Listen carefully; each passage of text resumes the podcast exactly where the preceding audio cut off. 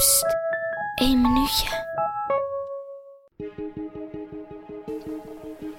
Vroeger dacht ik dat er uit de gaten in de muur wolven kwamen.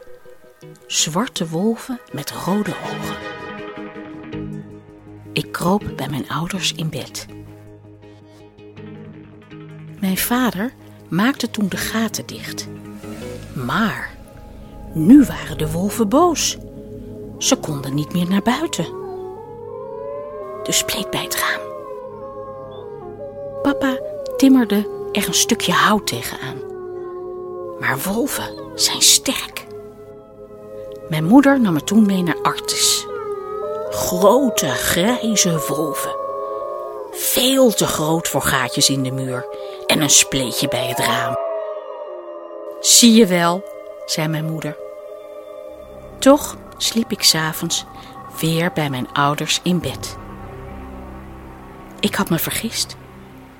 Het waren geen wolven, maar ratten.